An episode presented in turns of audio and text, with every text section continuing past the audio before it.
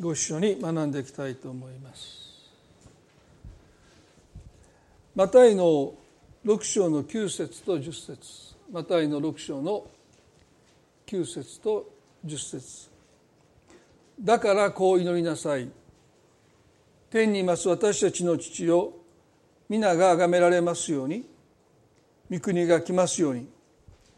御心が天で行われるように。地でも行われますように。先週この御心が天で行われるように地でも行われますようにという祈りのフレーズをご一緒に学びました。この御心というこのことがですねまあクリスチャンの間でも共通の見解はないと思います。ですから割と幅広く御心について理解が離れているように思うんですね。先週も言いましたけども「フードなる旅路」の帯に「御心の人な御心の人はいない」というですね。そのフレーズに多くの人が反応しているという。本に反応してほしいんですけど帯に反応してどないするんやっていう感じですけどまあ割とそこで「あ御心の人っていないんだ」とかですね「いや御心なんてそんなの別に気にしてません」みたいな意見もあったりとかですから片や御心を非常に狭く捉えている、まあ、日常生活のもう隅々にまで御心を求めるというですね。まあニューライフの方はそんなことしてる人はまあまあいないと思いますけれども、まあ、前も言いましたよね。何度も何度も出てくるんですけど、まあ、弟がですね中華料理屋さんのメニューの前で祈ってるからどうしたんだ今日何食べるか御心求めてるっていうですね、若い頃ですよ。若い頃。誰と言いませんけど僕の下にまだ4人いるのでまああのブツブツ言いながらですねこのガラスウィンドウ越しの中華のメニュー、最近あんまりないですけどね。そういうガラスの中にあるも見ながらブツブツブツブツ言ってるから何をしてんのかなと思ったら今日は何を神様が食べるように願っているのか祈ってたんやって言って、ね、まあ、そこまではしなくていいんじゃないかと。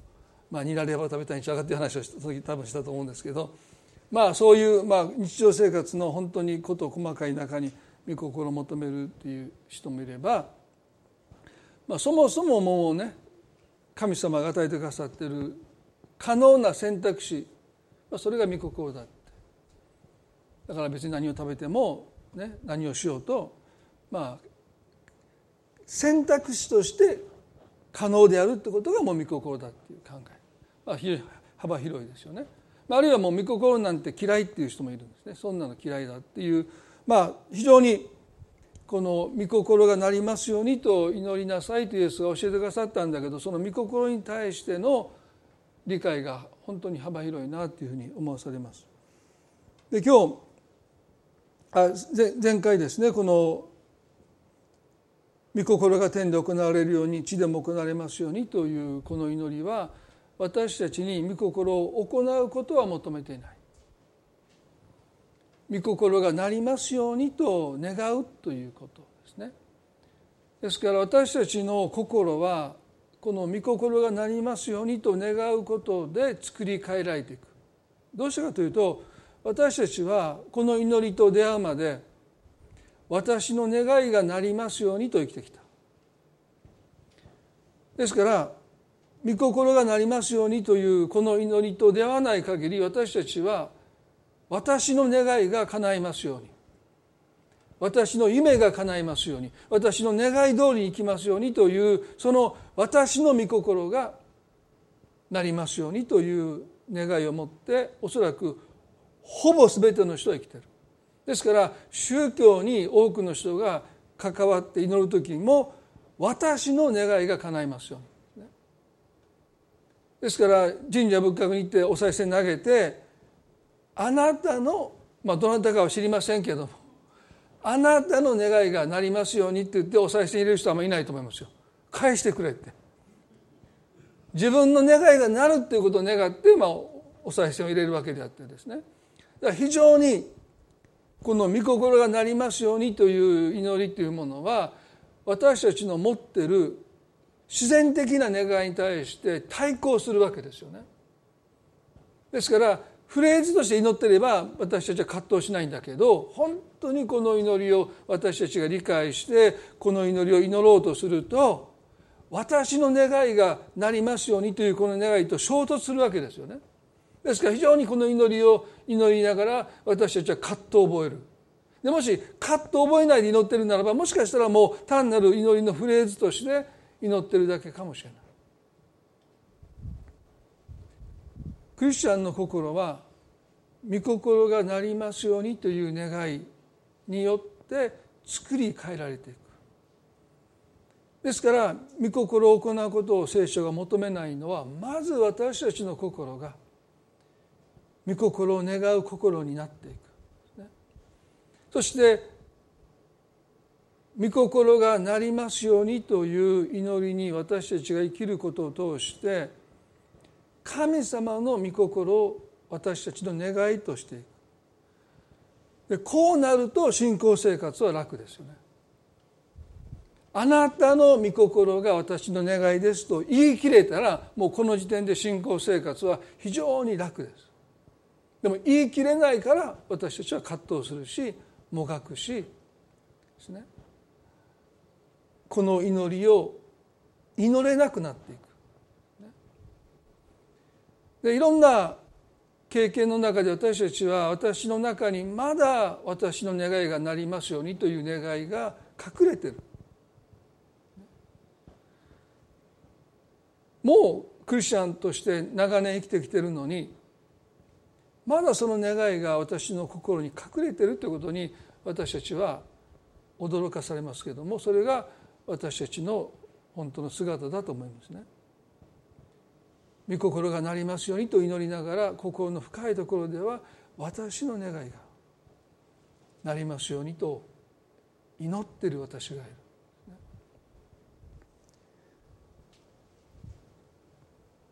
神様の御心を私の願いに合わせようとしてる。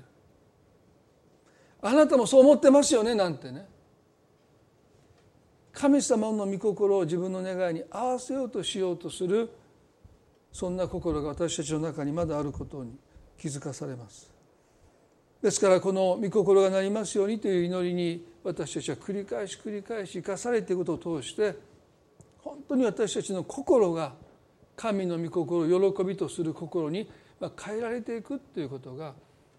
私たちが本当に作り変えられていくということなんだろうというふうに思うんですね。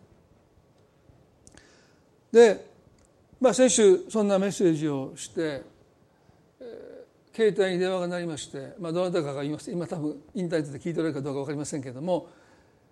メッセージを聞いて質問があります。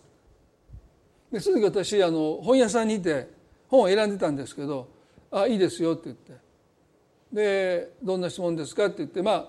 これから先はあのプライベートなプライバシーなので詳細言えませんけど一般化して言いますと御心がなりますようにと祈る時にねどうその御心がなっていくことに私たちが関わっていいのか。もうただもう私たちが身を引いてまあ先週はねイエス様がこの杯を御心ならば過ぎ去らせてください。しかし私の願いではなくてあなたの御心がなりますようにと私の願いではなく御心がなりますようにと祈ってくださったので基本的にイエスは退かれたわけですね。私の願いではなく御心がなりますように。でこれは一つのまあ究極的なもう生きるか死ぬかというか御心か願いかというもう究極的な血の汗を流しながら祈られた中で、まあ、最終的にはこの方は完全にご自分の願いを引っ込められた。でそういうことは私たちの信仰生活でもあると思います。でもいつもいつも血の汗を流してクリスチャン祈ってたらね貧血になりますよ。ですよ。そうでしょ？いつもいつももうもう御心のために自分の願いを引っ込めるためにもう悶絶しながらもう細胞毛細血管が切れてですね。そしたらもう全員クリスチャンいつも顔顔がなんかもうね貧血気味でフラフラしてるみたい。そんなそこまでやることはまあもちろん人生の中で何度かあると思いますよ。死ぬような思いで御願いを引っ込めるってことはですね。でもまあそこまでして願いを引っ込めないといけないぐらいの願いってもそうそうあるわけじゃなくてまあ分かりました。ちょっと葛藤はするけれども御心がなりますようにとこう祈れる。だからどうそこに私たちは願いを持って御心と関わっていけるのか全く退いて受け身でただもう神様がされるのを私たちは見ておくべきなのかどう関わっていいかわからないという、まあ、お電話だったんですね。でまあこれは僕聞きながら、まあ、あのゲッセマルの園の祈りだけでこのシリーズを終えちゃうとまあ結構ね本当に極端な人生で何度かあるようなそういう中だけでの御心との関わりっていうことしか多分理解されないと思うのでもっと日常の中で私たちが御心とどう関わっていけばいいのかということについてねもう少しお話をしたいなというふうに思いました。でこの御心がなりますようにという祈りに生きる時に決して私たちは受け身にはならないということをまず覚えていただきたい。イエス様だって別に願いを引っ込めただけであってですね受け身じゃないんですよ。どうぞなさってください。神をなさることに対して受け身になっていくことではない。そのことをまず覚えたい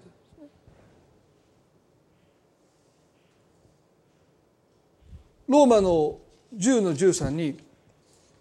ローマの10の1314にこのように聖書が書いてます。主の皆を呼び求める者は誰でも救われるのです。しかし信じたことのないものをどうして呼び求める呼び求めることができるでしょう。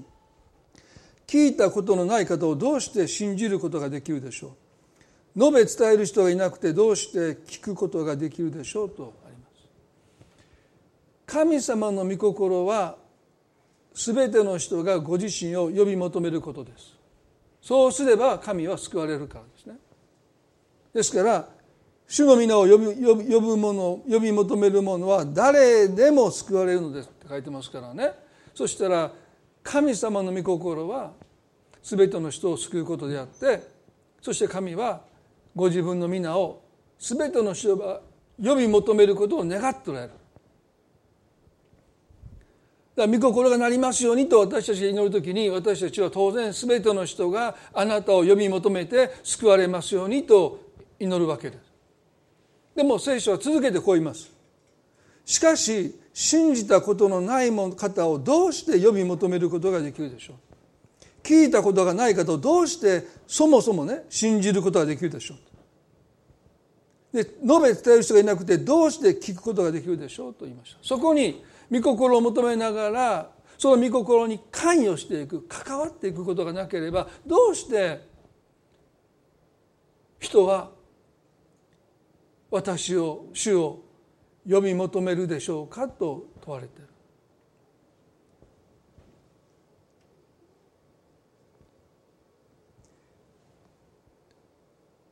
御心が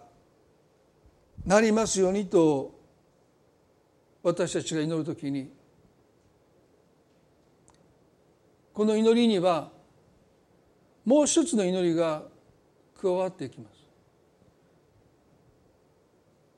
それは御心がなりますようにというその願いの中に私たち自身を用いていただく。そこに私たちが関わっていく。そこに私たちが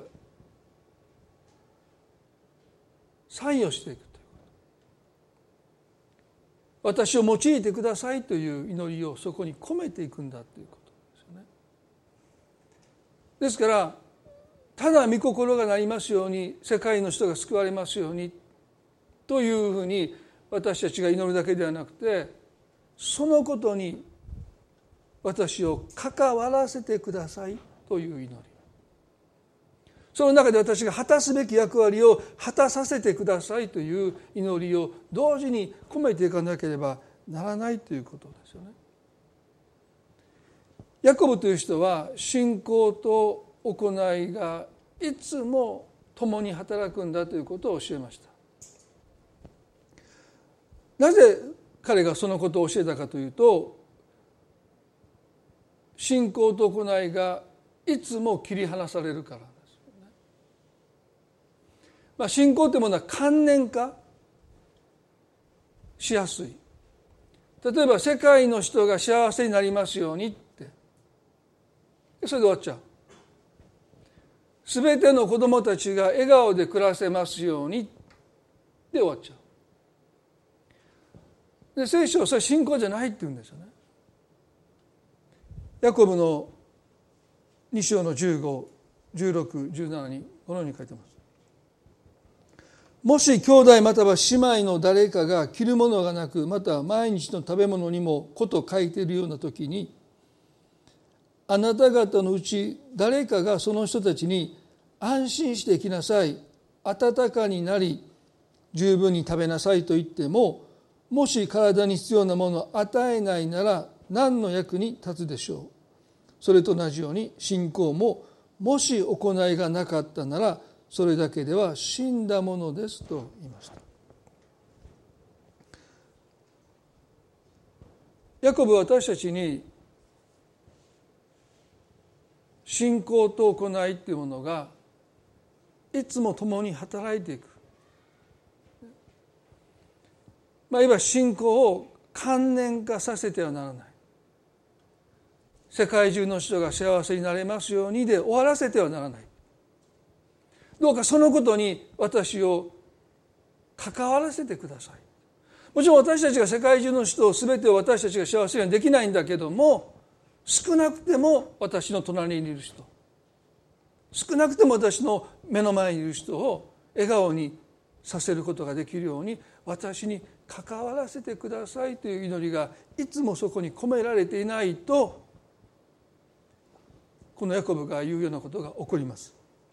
安心してきなさい。温かになり十分に食べなさい。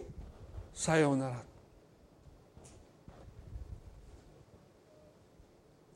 私たちはねこう思うんですね。私よりももっと余裕のある人のところに行ってください。私も欲しいぐらいです、ですからあなたのために祝福をお祈りします。安心していきなさい。温かになりどうぞお腹いっぱい食べてください。でも私のとこじゃないですよ。誰かあなたをそんなふうにしてくれる人がきっといるはずだから私はそう信じてます。心から信じてます。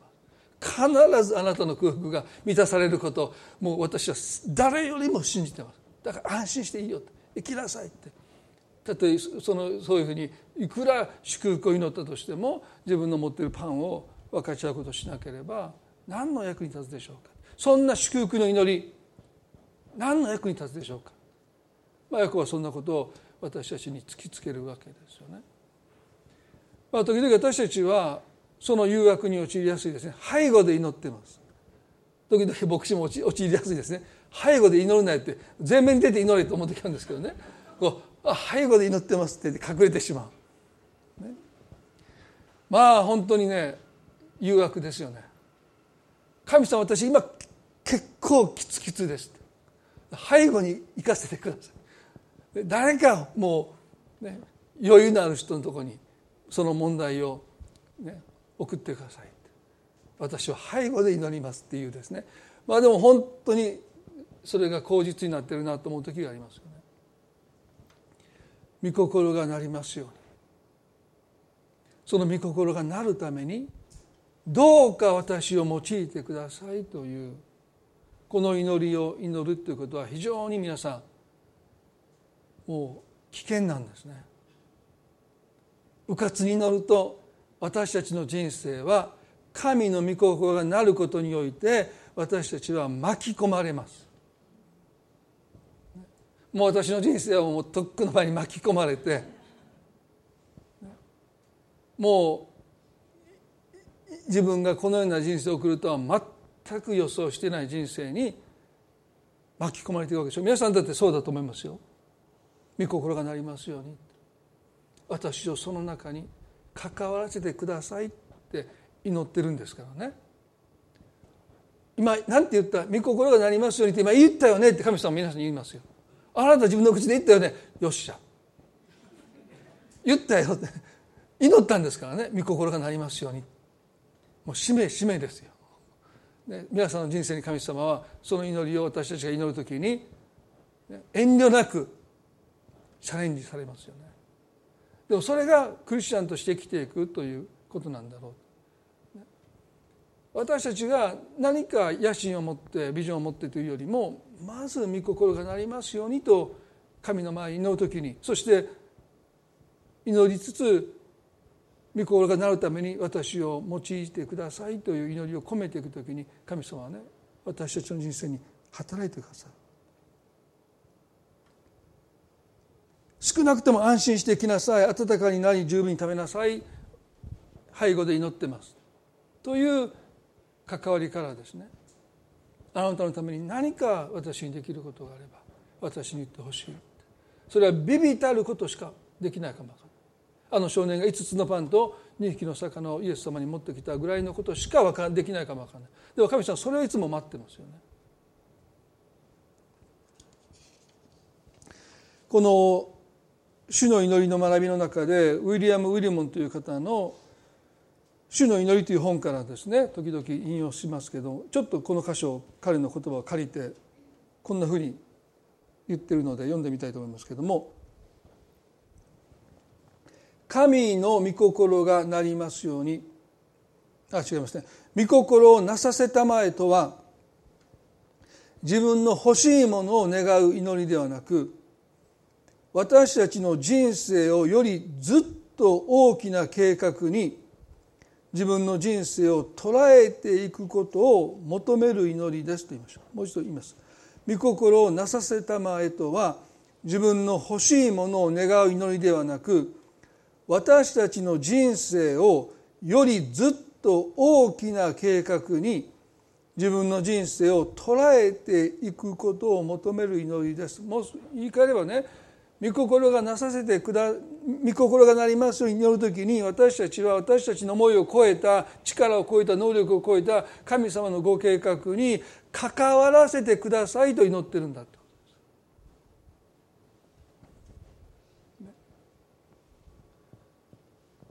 そういう祈りなんだということですそしてそれは私たちの人生が求めている私たちの人生の生かされてる目的と合致しますね。神様私たちを必要として私たちに命を与えてくださってる。ですから私たちはこうサバイブしてるわけじゃない。生き残りをかけて戦ってるわけじゃない。神様のご計画の中で私たちは召されてる。ですから淘汰されることを私たちは恐れる必要がないですね。目的を持って生かされてるんですから。ですからこの御心がなりますようにと祈るということ。それは私が生かされてる目的。その目的に私を生かしてくださいという祈りでもある。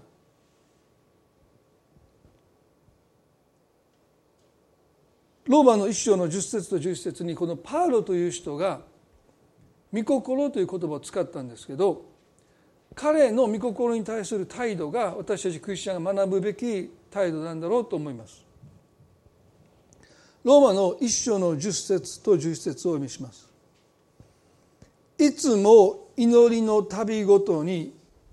神の御心によって何とかして今度はついに道が開かれてあなた方のところに行けるようにと願っています。私があなた方に会いたいと切に望むのは御霊の賜物をいくらかでもあなた方に分けてあなた方を強くしたいからです。ここでパウロはいつも祈りの旅ごとに神の御心によって何とかして今度はついに道が開かれてあなた方のところに行けるようにと願っていますと言いましたでこれはローマの、まあ、ローマ人の手紙ですからローマのクリスチャンたちに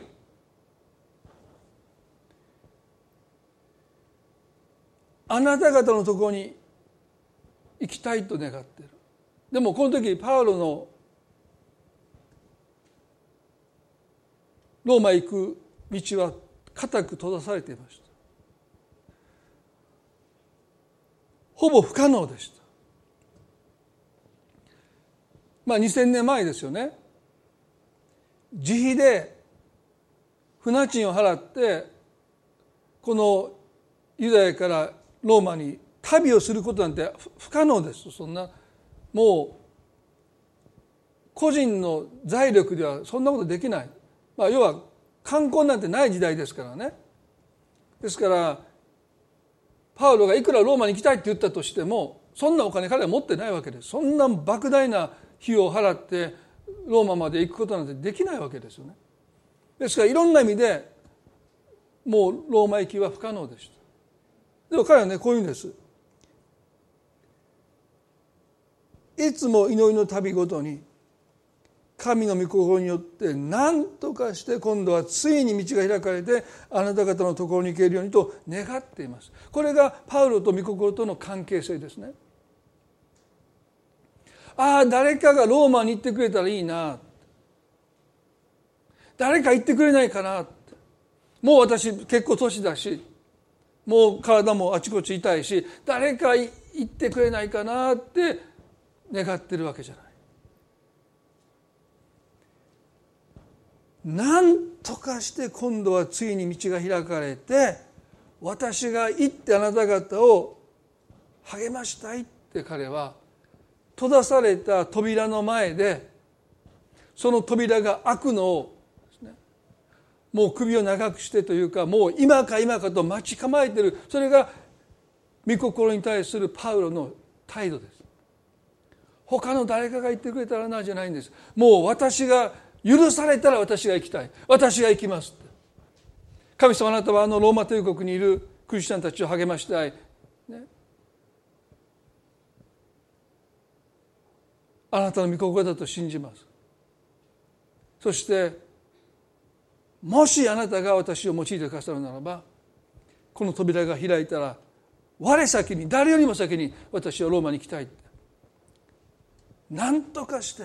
今度はついに道が開かれてあなた方のところに行けるように願っていますというこのパウロの御心に対する心の態度っていうのは非常に能動的ですよね。我関節じゃなくて他の誰かもうモーセなんかね他の誰かを使わせてくださいってビビったわけですけどパウロは違いますね。もう私を使わせてください。その扉の前で待ってる。百貨店のバーゲンの日のあの朝ですよね。あんたちょっと後から来たのにって人を押しのけてもうその鏡の前であの鼻をつけて向こうから見たらすごい光景みたいみたいですけどもう押されて誰が押してんのと言いながら開いた瞬間こけるというですね。気持ちだけが先走って足がついていかないので、まあ、それぐらいの思いでこの扉が開いたらあなた方のところに行ってあなた方を励ましたいってパウロはこう待ち構えてる。皆さん御心に対するこの態度を私たちは学びたいですよね。どうか誰かが言ってくれたらいいな。誰かがローマに行ってほしいな、ね、そして私は背後で祈ってます。もうそれも皆さんいいんですよ。だからこれからね背後で祈ってって言ったら変なイメージ与えちゃいましたね。背後で祈ってますというのはクリスチャンとしてとっても健全です。だから皆さんね背後で祈ってますと言ったら笑わないでくださいね。それはいいことなんですけど、まあ、言って意味わかるでしょ。口実として、誰かが言ってくれたらいい、ね、でも私じゃない。でパウロはね神様がノーって言ったらいかないけどダメだってっていかないけど自己推薦してるんです、私を用いてください。私を使わせてくださいしかしこの扉はなかなか開かれることはありませんでした。経済的にもパウロには自費でローマに行くことは不可能でした。彼は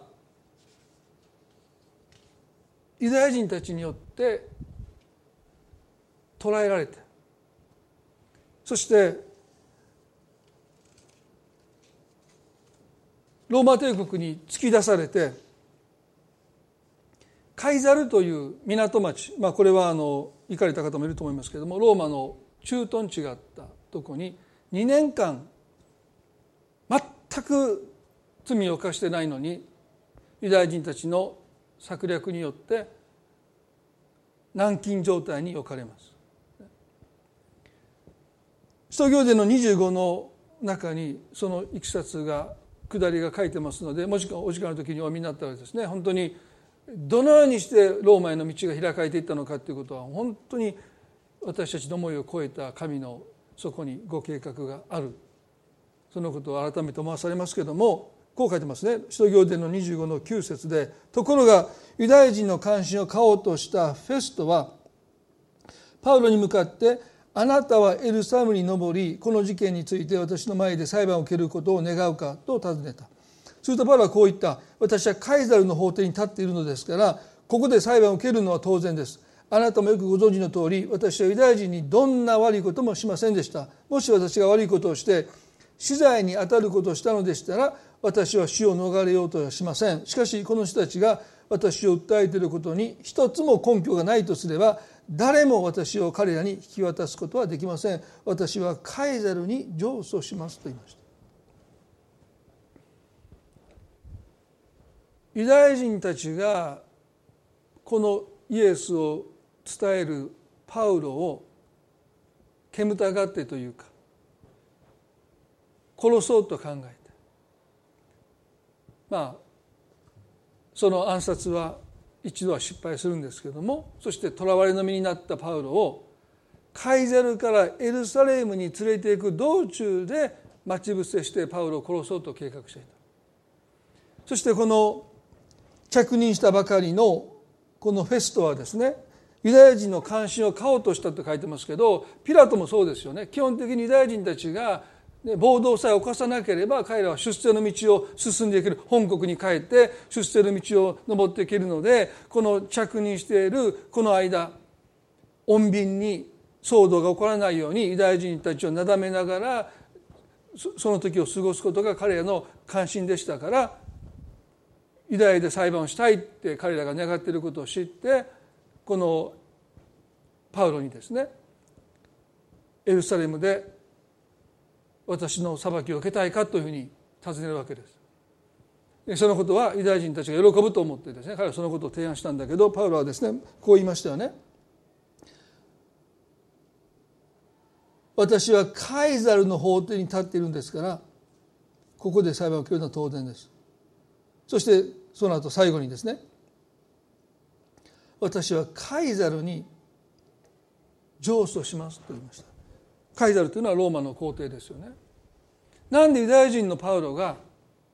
ローマの皇帝の前で裁きを求めることができたのかというとパウロはローマの市民権を持っていました。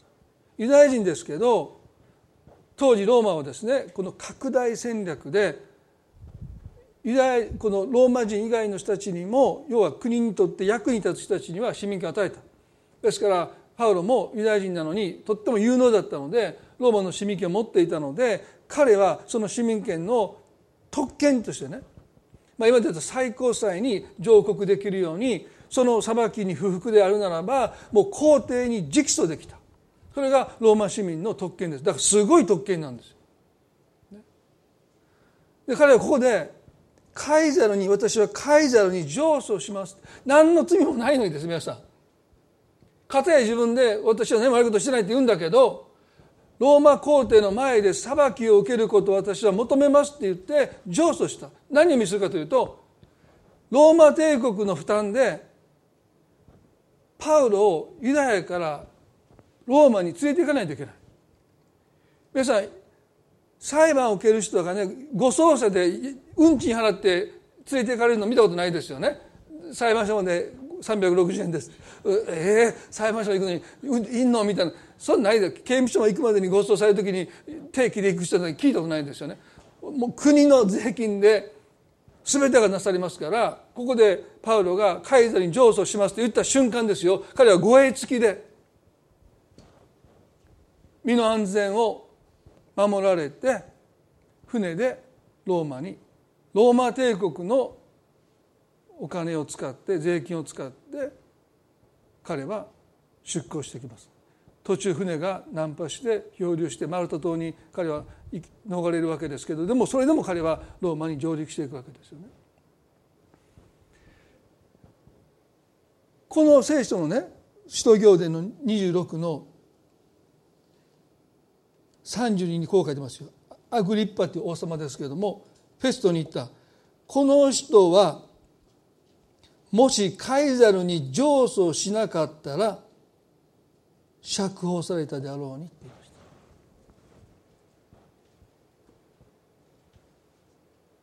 彼はパウロが余計なことしたので上訴なんかするからローマに連れて行かれたんだって。彼がカイザルに上訴しますなんて言わなきゃ釈放されてたのにって言ってパウロのことを嘲笑ったんです。でもそれこそがパウロの願いでした。神の御心によって何とかして今度はついに道が開かれてあなた方のところに行けることを願っていますというこの彼の御心に対する姿勢が無実で囚われながら2年間不当に軟禁されながら黙ってれば釈放されたのに私はカイザルに上訴しますと訴えてそして彼はローマ帝国の道が開かれている。御心がなりますようにという祈りに生きた結果として彼はローマにたどり着くんですね。私の願いに生きてたら彼はおそらく上訴しないで釈放されて人生をそれで終わったでしょう。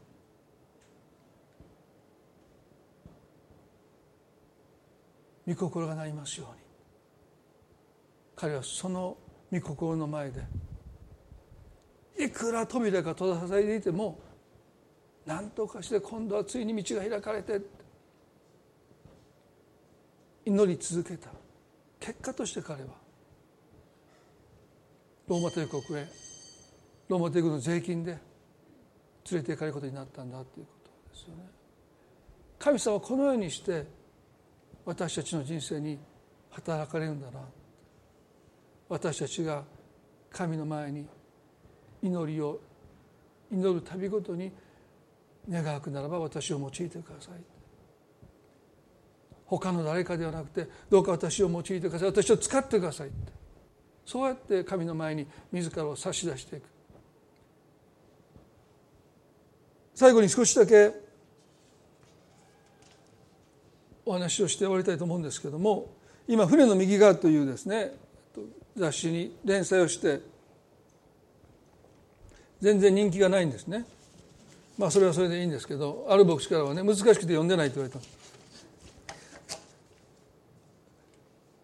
面と向かって言われましたからね。難しくて読んでない。あそうですかっていうことですけど明日が締め切りなんですね。で明日の記事の内容が神の義っていうことなんですけどプロテスタントはこの救いイコール神の目に義とされるというのがプロテスタントの信仰の、まあ、救いの概念ですね。ですから法廷で裁判官が被告に無罪を言い渡す、ね、弁護人はイエス様です。私に免じて。私が全部その負債を代価を償いをしますからこの人を許してくださいって言って裁判官が無罪を言い渡す、まあ、そういうイメージなんですね。それがルターが教えた信仰義人のこの義のイメージです。ですから有罪無罪という救いの概念がその中で語られるわけですけどもでも旧約聖書の義の概念は法廷とは全く関係ないんです。法廷に出て裁判官が分かったあなたの弁護人が償いをするっていうから彼に免じてあなたの罪は無罪とするパンパン許されたというそういう概念は旧約聖書にないんですよね。でそのことを、まあ、まあ私が言ってるわけじゃなくてイギリスの有名なアリスター・マクロラスという方が分厚い本を書いて、まあ、それをあの私が読みながら記事も書いてるんですけどもで旧約聖書の義っていうのはですね隣人に対して責任を果たしたかどうかっていうことが問われるんです。私たちの中に罪がないかということよりもあなたの隣人に対してあなたは責任を果たしましたかということが義とされるという概念ですね。ですから新約の中で立法の専門家がイエスを試して救われるためには何をすべきですかって尋ねた時に聖書は何て書いてるかってイエスが言った時に彼はすぐに答えました。神を愛し隣人を愛することだ。神の前に罪なき者になることだと言いませんでした。神を愛し隣人を愛することだって。そしてあなたもそうやりなさいってイエスはおっしゃった。で彼は反発してそれでは隣人のこと隣人誰ですかって言った。それがこのルカの十章の良きサマリア人の例えが話された背景ですよね。でここでもう時間がありませんので全部言いませんけどルカの10の29でしかし彼は自分の正しさを示そうとしイエスに言った。彼は自分の正しさを示そうとした。私は神の前に正しいものだということを示そうとしてどんな質問をしたか。私にどんな罪があるんですか。どんな悪いことをしましたかじゃなくて彼はこう言うんですね。では私の隣人とは誰のことですか？って言いました。すなわち隣人に対して責任を果たしているということが神の目に義とされてる神の目に正しものとされてるということを彼らは分かっていましたので。あなたは隣人を愛していないと言われたらイコールあなたは神の目に不義だって言われてるんです。だから彼はねいや違う。私は正しいということを証明するためにでは私の隣人は誰のことですかってイエスに問うてる。だから彼の概念の中には神様と私との間の中で私に罪がないということももちろん大切ですよ。でもそれ以上に隣人に対して私は果たして責任を果たしているかどうか隣人を愛しているかどうかそして愛していないと言われたら神の目に私は義とされてるされていないということなんですよね。だから彼はねでは私の隣とは誰ですか？一体私が何をしたって言うんですかと言わなかった。どんな罪が私にあるんですかとも言わなかった。では私の隣人は誰なんですか？私は誰を愛していないってあなたは言うんですか？って聞いてる。そしてサマリア人の例えがお話しなさった。妻子がやってきた。強盗に襲われた人反対側を通っていった。レビ人もやってきて強盗に襲われた人の反対側を取ってきました。なぜ祭司とレビ人が強盗に襲われた人の反対側を通っていたのかいろんな解釈がありますけれども一つ言えることはね彼らにとって義とは、ね、強盗に襲われておそらく死んでるだろうって彼らが思ったその人と距離を取ることですね。関わらないこと。私はこういう人とは違いますという距離をいかに取るか。それが神の目に受け入れられると考えているんですね。私はあんな人ではありません。あのパリスタイ派の人も言いましたね。私はこの主税人のようでありません私は週に2度断食し10分の1も捧げてます。私は彼のような人でありませんと。できるだけこの人と私は違いますという距離を置くことで神に受けられると考えていた。それは間違いだって。このサマリア人がやってきてかわいそうに思って近づいていってそして彼に触れたんですね。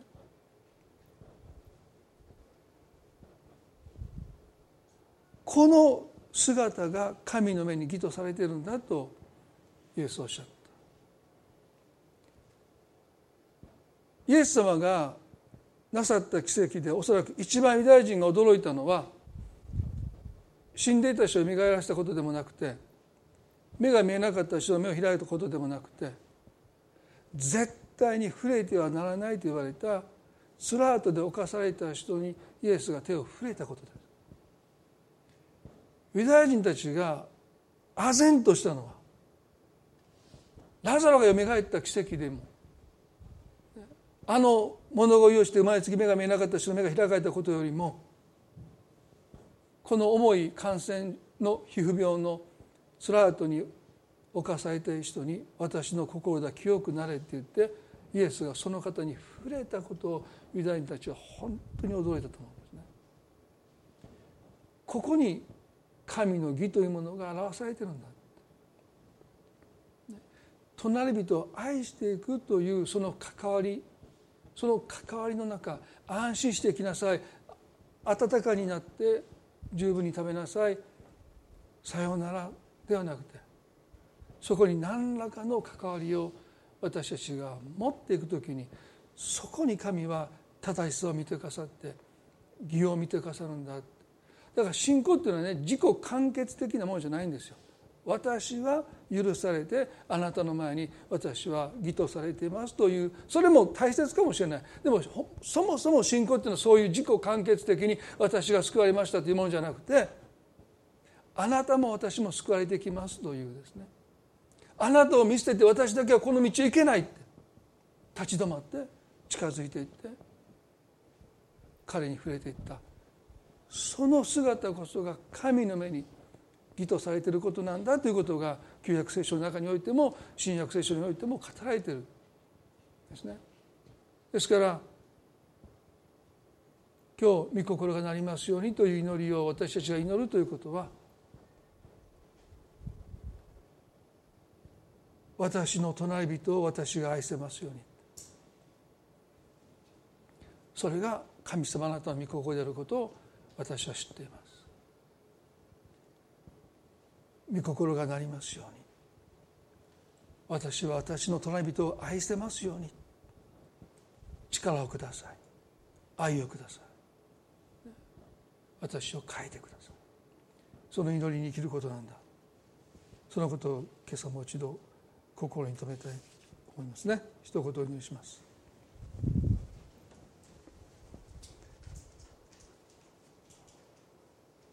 恵み深い天の地は神様。あなたは私たちを見捨てずに神の在り方を捨ててまでして私たちのところに来てくださいました。ご自分を無にし卑しくし人間と同じようになられました。ここに神の義があります。愛だけが立法を全うすると書いてるからです。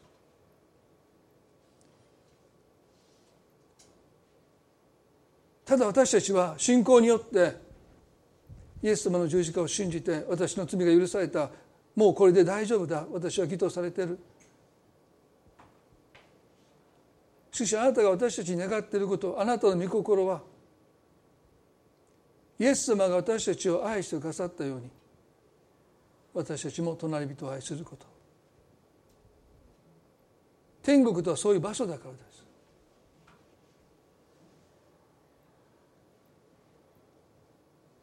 御心がなりますようにと祈るときに隣人を愛せますようにと祈ることだ。主よ私たちがこの祈りに生かされてあなたが愛してくださったように愛する者に私たちが作り変えられていくことが御心です。御心がなりますように。隣人を愛せますように。祈り続けていきたいとそう願います。この礼拝を覚えてあなたが私たち一人一人に語っていてくださることを感謝いたします。この1週間の歩みをどうぞ覚えてください。感染拡大がまだ広がっています。医療従事者の方たちはもう限界を迎えていると伝えられています。ただただ私たちはあなたが憐れんでくださること。そしてこの苦しみを経て新しいものが生まれることも信じます。ただただ主を憐れんでください。どうかお一人一人をあなたが守っていてくださってただ体だけじゃない心も守っていてください。多くの人が本当に精神的にも辛い思いをしていると思います。主をどうぞ守っていてください。共にいてくださることを心から祈ります。どうぞこの国の指導者の方たちあなたの知恵を与えられて正しく導くことができますように。憐れんでください。今日この礼拝を感謝いたします。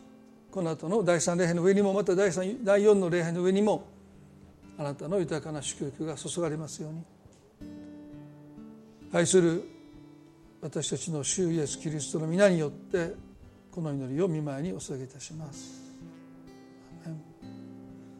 それではご一緒に賛美したいと思います。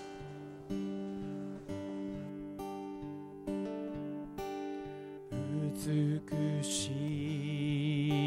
い素晴らしい主その御手で我がすべて治める完全な計画に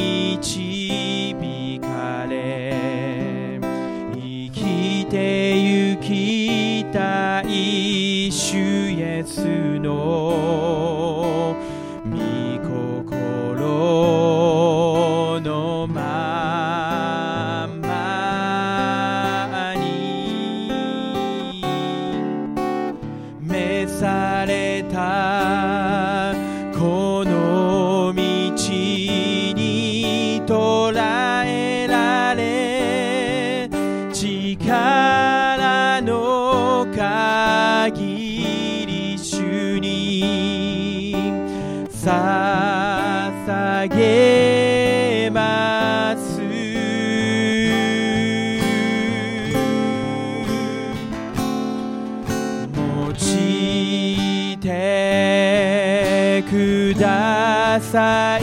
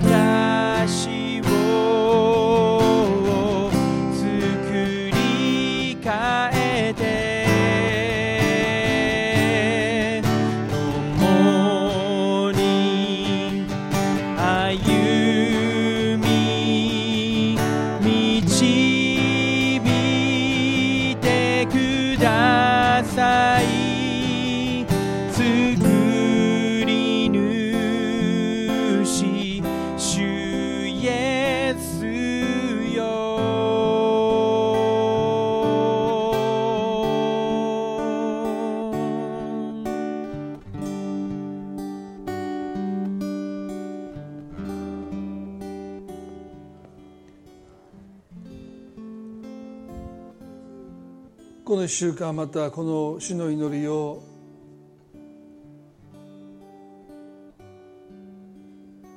祈る中で一歩踏み出してあなたしか触れることのできない人がいてそのあなたのその触れたその手こそが癒しになっていくと思うんですね。イエス様に触れられたこのザラートの人はおそらく家族からも近づくなって遠ざけられてきたそのその手で彼は癒されたと思うんですね肉体の病気が治っても彼の心はもうズタズタだったと思いますでもそのイエス様が増えてくださった私たちはね感染症の人に行って触れるということじゃなくてただ一歩近づくことを神様が私たちに願っているならば一歩前に出ることその決心を神様が助けてくださると信じます。この祈りを祈る時にそのことをいつも心に留めて祈っていきたい。今度は何とかしてついに道が開かれてその思いを私たちも持ちたいとそう願います。それでは最後にお祈りの時を少しね持ちたいと思うんですけどまああの吉田さん後ろにいてくださって構わないのでまたいつものようにねみんなが近づいていってこう手で触れてっていうのも今は多分それを控える時かも分かりませんのであの心を合わせてお祈りしたいと思うんですけども、まあ、その手術森さん